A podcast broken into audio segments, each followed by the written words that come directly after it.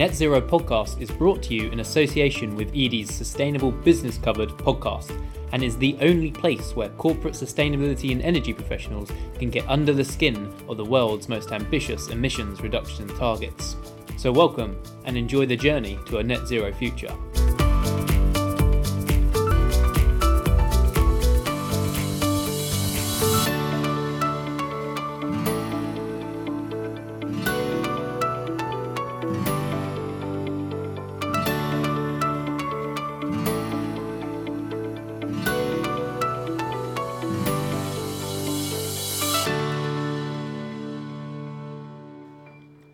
Hello, and welcome along to Edie's Net Zero Business Podcast, a new spin off podcast series focusing on the growing need for corporates to align their strategies with climate science by setting net zero emissions goals.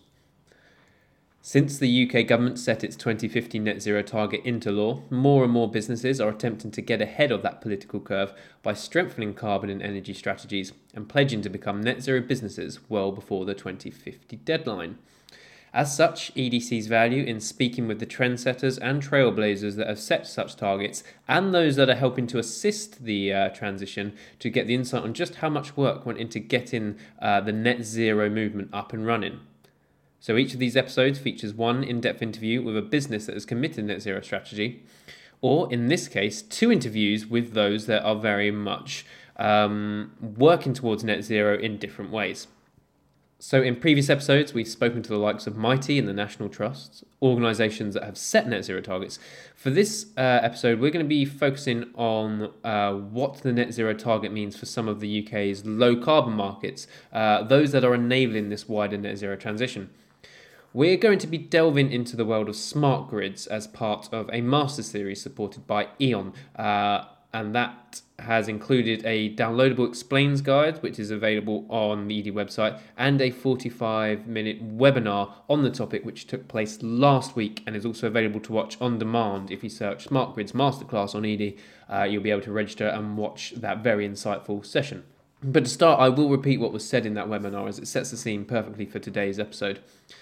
Smart grids are one of the most exciting global energy developments in modern times. They offer the potential to significantly reduce grid inefficiency, enable more interactive demand management, better integrate distributed power sources into the grid, enhance customer experience, and facilitate new uses for gas and electricity. For decades, the structure of the UK's electricity system has remained the same. It's been large, centralised power stations uh, that generate the bulk of electricity, which is moved closer to the users using high voltage transmission lines it's then transferred to local low voltage distribution networks. I hope you're still with me uh, on, on this explanation. The UK is also increasingly looking to new ways of reducing carbon emissions while integrating new energy generation technologies into the network. Aging coal fired and nuclear power stations are being replaced by renewable energy systems. And as the costs of technologies such as wind and solar continue to drop rapidly and energy storage technology continue to mature, a new opportunity emerges to decentralize. As such, we are approaching a smart grid boom. In 2017, the smart grid market size was estimated at $67 billion, which is a lot. But it's also projected to reach $169 billion by 2025, which is a huge transformation. For this episode, uh, we'll be hearing from our supporting partners, E.ON, on the subject matter. But first up, we're going to be speaking to one of the organisations that's really kind of forged out a leadership um, area in in the realm of smart grids. Um, Nottingham City Council uh, made a public declaration on the climate emergency and responded in January 2019 with a new carbon neutrality target the council's target came in response to the findings uh, of the IPCC's 2018 special report, um, basically heeding the case for urgent action in the next 12 years to avoid the climate crisis. Um, the City Council's head of energy services, Wayne Bexton, joins me now uh, to discuss how energy flexibility and smart technologies are assisting in the council's broader climate targets. Uh, firstly, Wayne, how, how are you doing today? Thanks for joining me. Hi, Matt. Yeah, good to hear from you. Uh, yeah, really busy, Matt. I'm, I'm pleased to say. So, work on on the green recovery as a buzz phrase continues at pace, and, and obviously a lot going on in Nottingham. Yeah, green recovery is uh, is certainly something we're focusing on at Edie. So, um, would love to touch uh, on that and get your thoughts on that at some point. Um, but thank you for for joining me today. We we struggled um, when we kind of put this episode together. We actually struggled to get some end user organisations uh, that are kind of willing or have enough of a groundwork in terms of projects to be able to talk about uh, smart grid and flexibility. Um, whether that's just us not knowing the right context or, or is it perhaps that the technology is still, you know, taking some use to it, still kind of in its infancy, or it's broad that people don't really know how what gets bundled up into flexibility? As, as you know, as a city council that's been focusing on this for a while, what, what are your views? Is this a mature area of decarbonisation, or, or is it just starting to pick up pace? I think it's fair to say, Matt, it's starting to pick up pace. So we're we're in a situation in Nottingham, as you rightly described, where we've got a number of projects now that'll contribute and support that smart grid and and flex those smart grid and flexibility ambitions. But I think in the in the short term, it's been laying some of the groundwork to enable that. Um, so there's a number of strands of work that all link through to our umbrella commitment around carbon neutrality by 2028 that are really important, not least the planning context for the city um, and also our distribution network operators, Western Power, and their plans for the city, their own innovation plan, and how we can support, feed into that, and ensure we're ready for coal-fired generation to be switched off in 2025. So I think there's a lot of lot of groundwork that's been laid, and we're starting to deliver now some projects and, and programs that are starting to contribute to that smart grid um, flexible grid uh, um, future that we're, we're all hoping to see. Very good. And in terms of um, that that wider carbon neutrality target, is, is there any kind of indication of what impact this will have? And you, you mentioned some of the projects already, and we'll touch on a few more in a bit. But in terms of the, this basket of, of projects and solutions you have, is there any indication on the impact it will have in terms of um, decarbonisation, probably um, in terms of energy flexibility, some resiliency, maybe even some uh, money making aspects for certain businesses through demand response. Has that has that work been done yet? A lot of that work started. So this is a really timely discussion, really, Matt. Last week we adopted our carbon neutral action plan. Uh, that's online and, and, available now, and that's a really comprehensive document which roadmaps that route to 2028. So vital, I think, for for making sure uh, the pub residents, citizens, the public, businesses, communities realise that we're serious about the ambition and achieving that target. I think we're one of maybe only three cities to really roadmap that out in a lot of detail. And that goes into to each of the strands of work we want to commit to around commercial, domestic, and transport.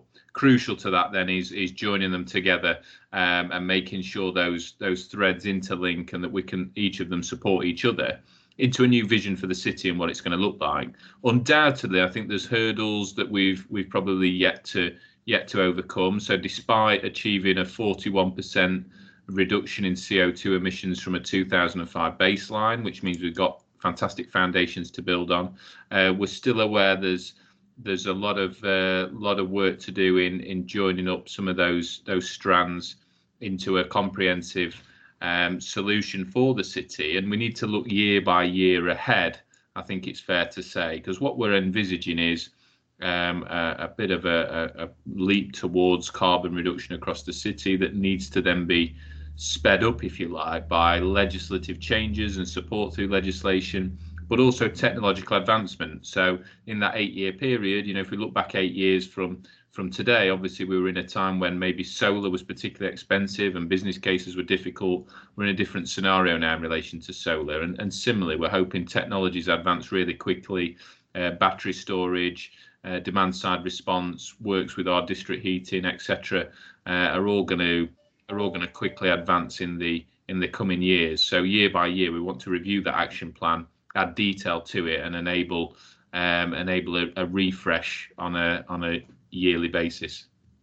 So you you've touched on a lot of uh, technology solutions that are at varying levels of maturity, as you rightly mentioned. Solar is very much kind of established. Some of the others are, are you know, starting to pick up traction steam. But in terms of, I mean, you know, the, the city council's role in not just exploring those, but then being able to articulate what they are, the benefits they bring to a range of stakeholders across the city. I think one of the um, complexities around smart grids is is that there's so much that can go into. There's a plethora of solutions that actually articulating what um, a smart grid is and what energy flexibility can do is quite tough. So how how has that dialogue been?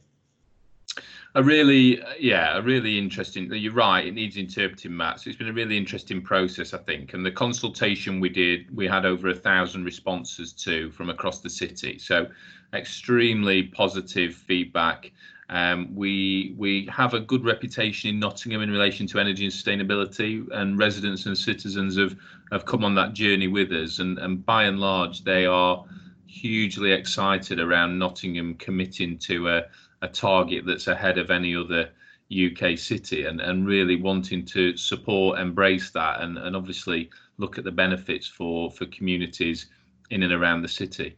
Um, I think you're right, there's so much complexity to it that we try to put it into those um, bite-sized chunks as far as case studies, which is is great for interpreting what we're doing. Um, and there's there's numerous of those that are, are happening around the city. You know, there's examples like our vehicle to grid work where we are we've transformed our uh, mechanical and electrical fleet to electric. So we've now got 40 uh, electric Nissan Leaf vehicles. They uh, they go out and about, return to the same depot, um, and each day they they plug into bi-directional chargers.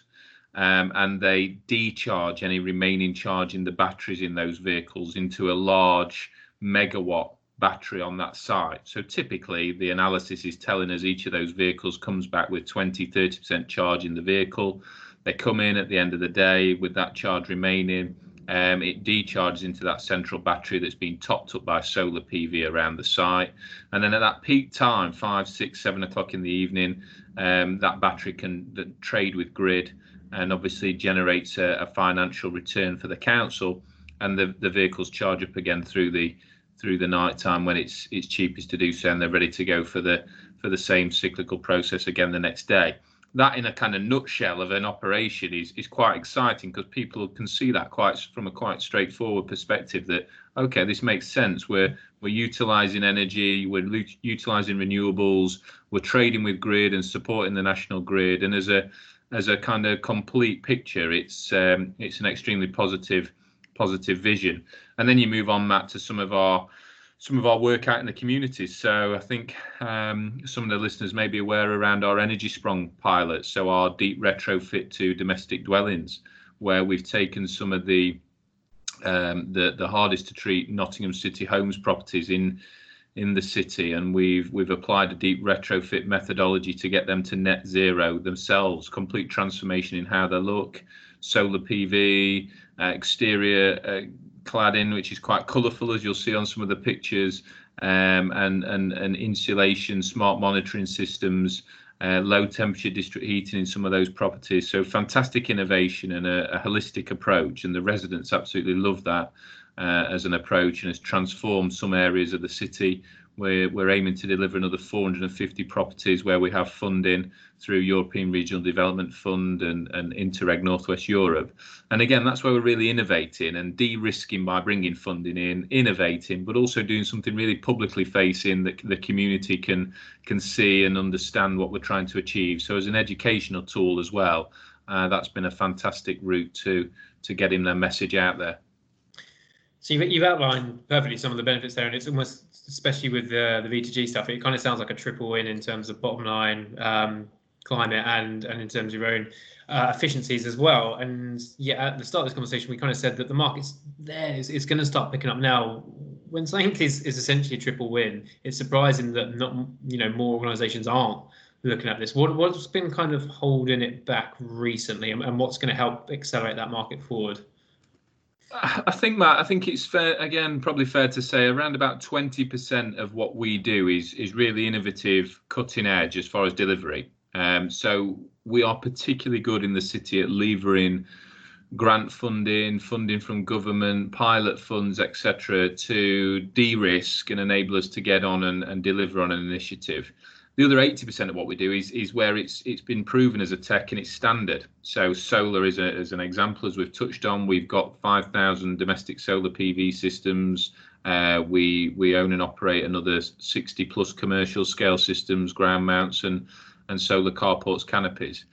So we're we're we've taken a, a, lot of giant strides forward, particularly over the last five years. And the difficulty is if if you're an organisation and and maybe you're you're considering the the smart grid world or flexibility world from afresh, it's it's difficult to take that initial leap directly into it. You've got to have a bit of a track record. You've got to have some wins under your under your belt to feel the confidence to commit.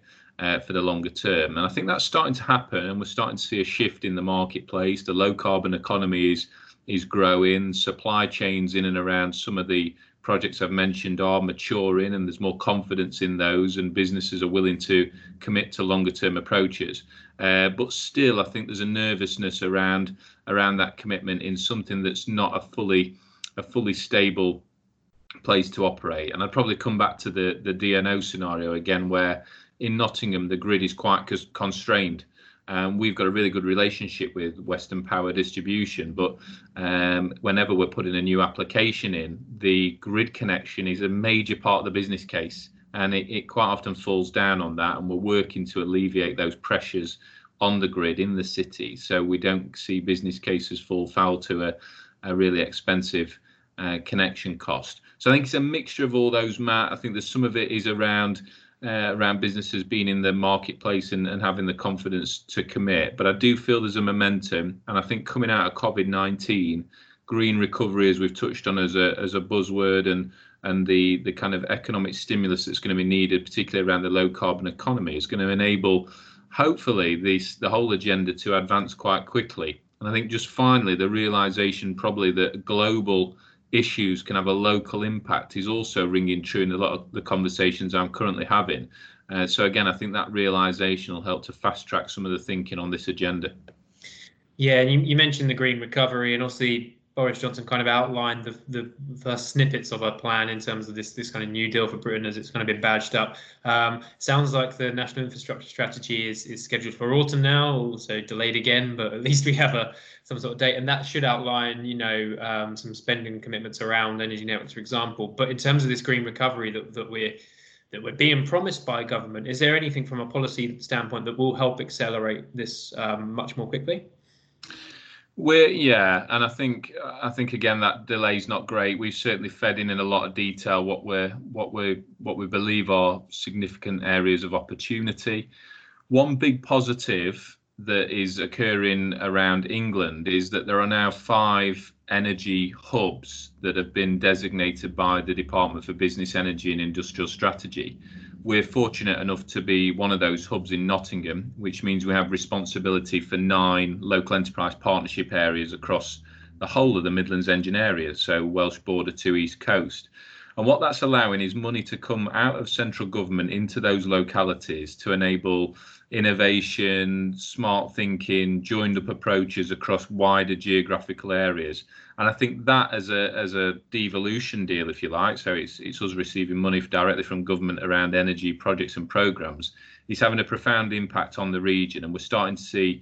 Uh, a number of projects come to life, but critically, a real significant pipeline of projects develop and I think that's where stability from an investment perspective is needed. So if that's coming from private sources or pension pots or um, you know what wherever it may be or grant funding, that pipeline is needed to give reassurance that there's a long-term approach and that this can be something that will will run and run. And certainly across the Midlands, we're we're getting that now. And I was in a conversation this morning um, with with our uh, local enterprise partnership across Derbyshire and Nottinghamshire, and in all the threads of the conversation, um, low carbon economy and energy matters were, were getting referenced right in the in the at the top table of that thinking. I think that's that's kind of been a significant change in maybe how things were being looked at even just a year ago.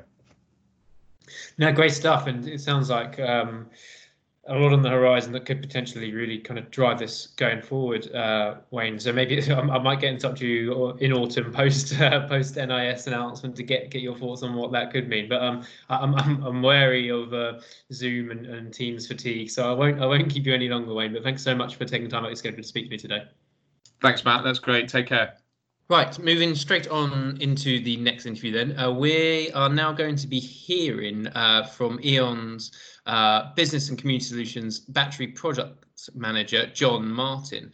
John was joined by uh, Caroline Damgard, a researcher at the Association for Decentralized Energy, um, early this week for an Edie and E.ON uh, Smart Grids Masterclass that some of you may have tuned into. Uh, John, good to speak to you again. Um, it's becoming a bit of a habit, really. Yeah, hi, Matt. Hope you're well. Yes, yeah, very, very well, thank you. Um, and I think probably the masterclass is a good place um, to start. So, for those listening that weren't aware, as I mentioned, uh, Edie hosted a 45 minute online webinar featuring John and um, Caroline, and they kind of outlined um, some best practice advice on businesses integrating with smart grids as part of the kind of net zero low carbon transition. Um, John is someone that was speaking on the masterclass. What were your kind of key takeaways from that? So yeah, I always think, Matt. I think the three key things for it are uh, one, you need to bring your organisation with you. So that could be from your your site teams, your operational teams uh, involved in the processes, um, right through to your senior managers and your directors. So there's a real briefing uh, and there's a process. Um, and actually, um, the second point with a lot of these, um, it's a stage process. So rather than just going straight to a very large project, maybe you start start initially start a, a, stage one, a smaller project where you can start to see some uh, benefit uh, financially from it, and quite often that can be DSR dynamic um, response processes because actually then they can immediately start to uh, provide some financial benefit to you as a business, and then you start to look. So you might do some DSR, so the demand side response then you may install some solar, example, and then at the same time you may then look to put a battery in, um, and followed by a heat pump. So, rather than trying to do a large project immediately, if you can do it in stages, um, that, that's a fantastic thing. And then third point really is to try and align it with your processes um, and really talk to um, expert service providers out there about what the options are. If you can align it with your processes and do it as a staged approach, um, I think you can really get um, fantastic value for your business um, at the same time as really meeting um, your um, CSR, you maybe your net zero targets you have in a business um, in a cost-effective business plan.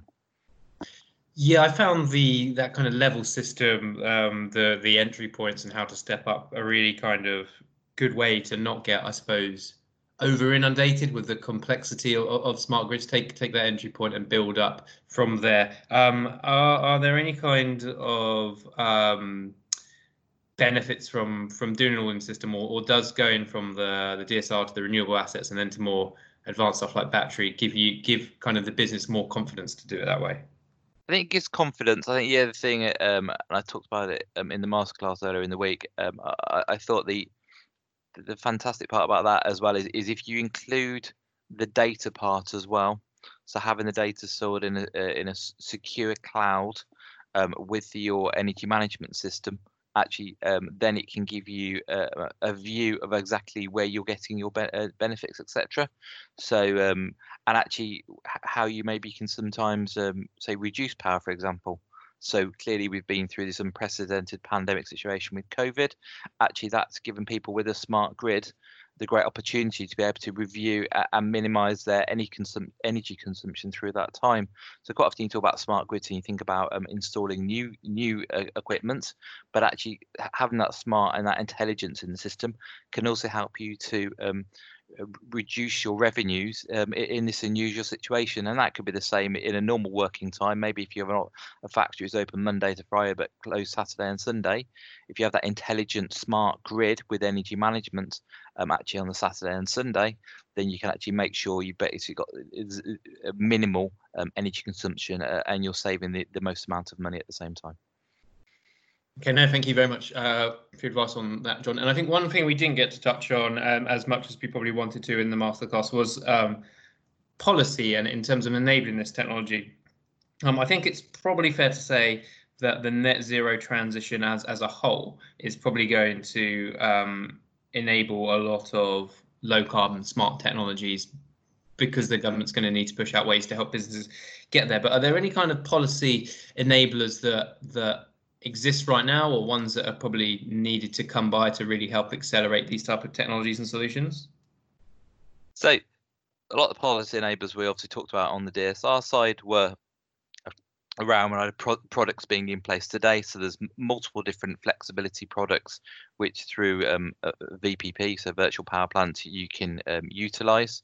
Um, and actually stack those different products and stack those different revenues. So if you have a battery on site, for example, within your smart grid, you can utilize those products. And we, we're, we're seeing new products coming through from National Grid to dynamic containment, um, hopefully in the near future, uh, which would again uh, assist the development of them.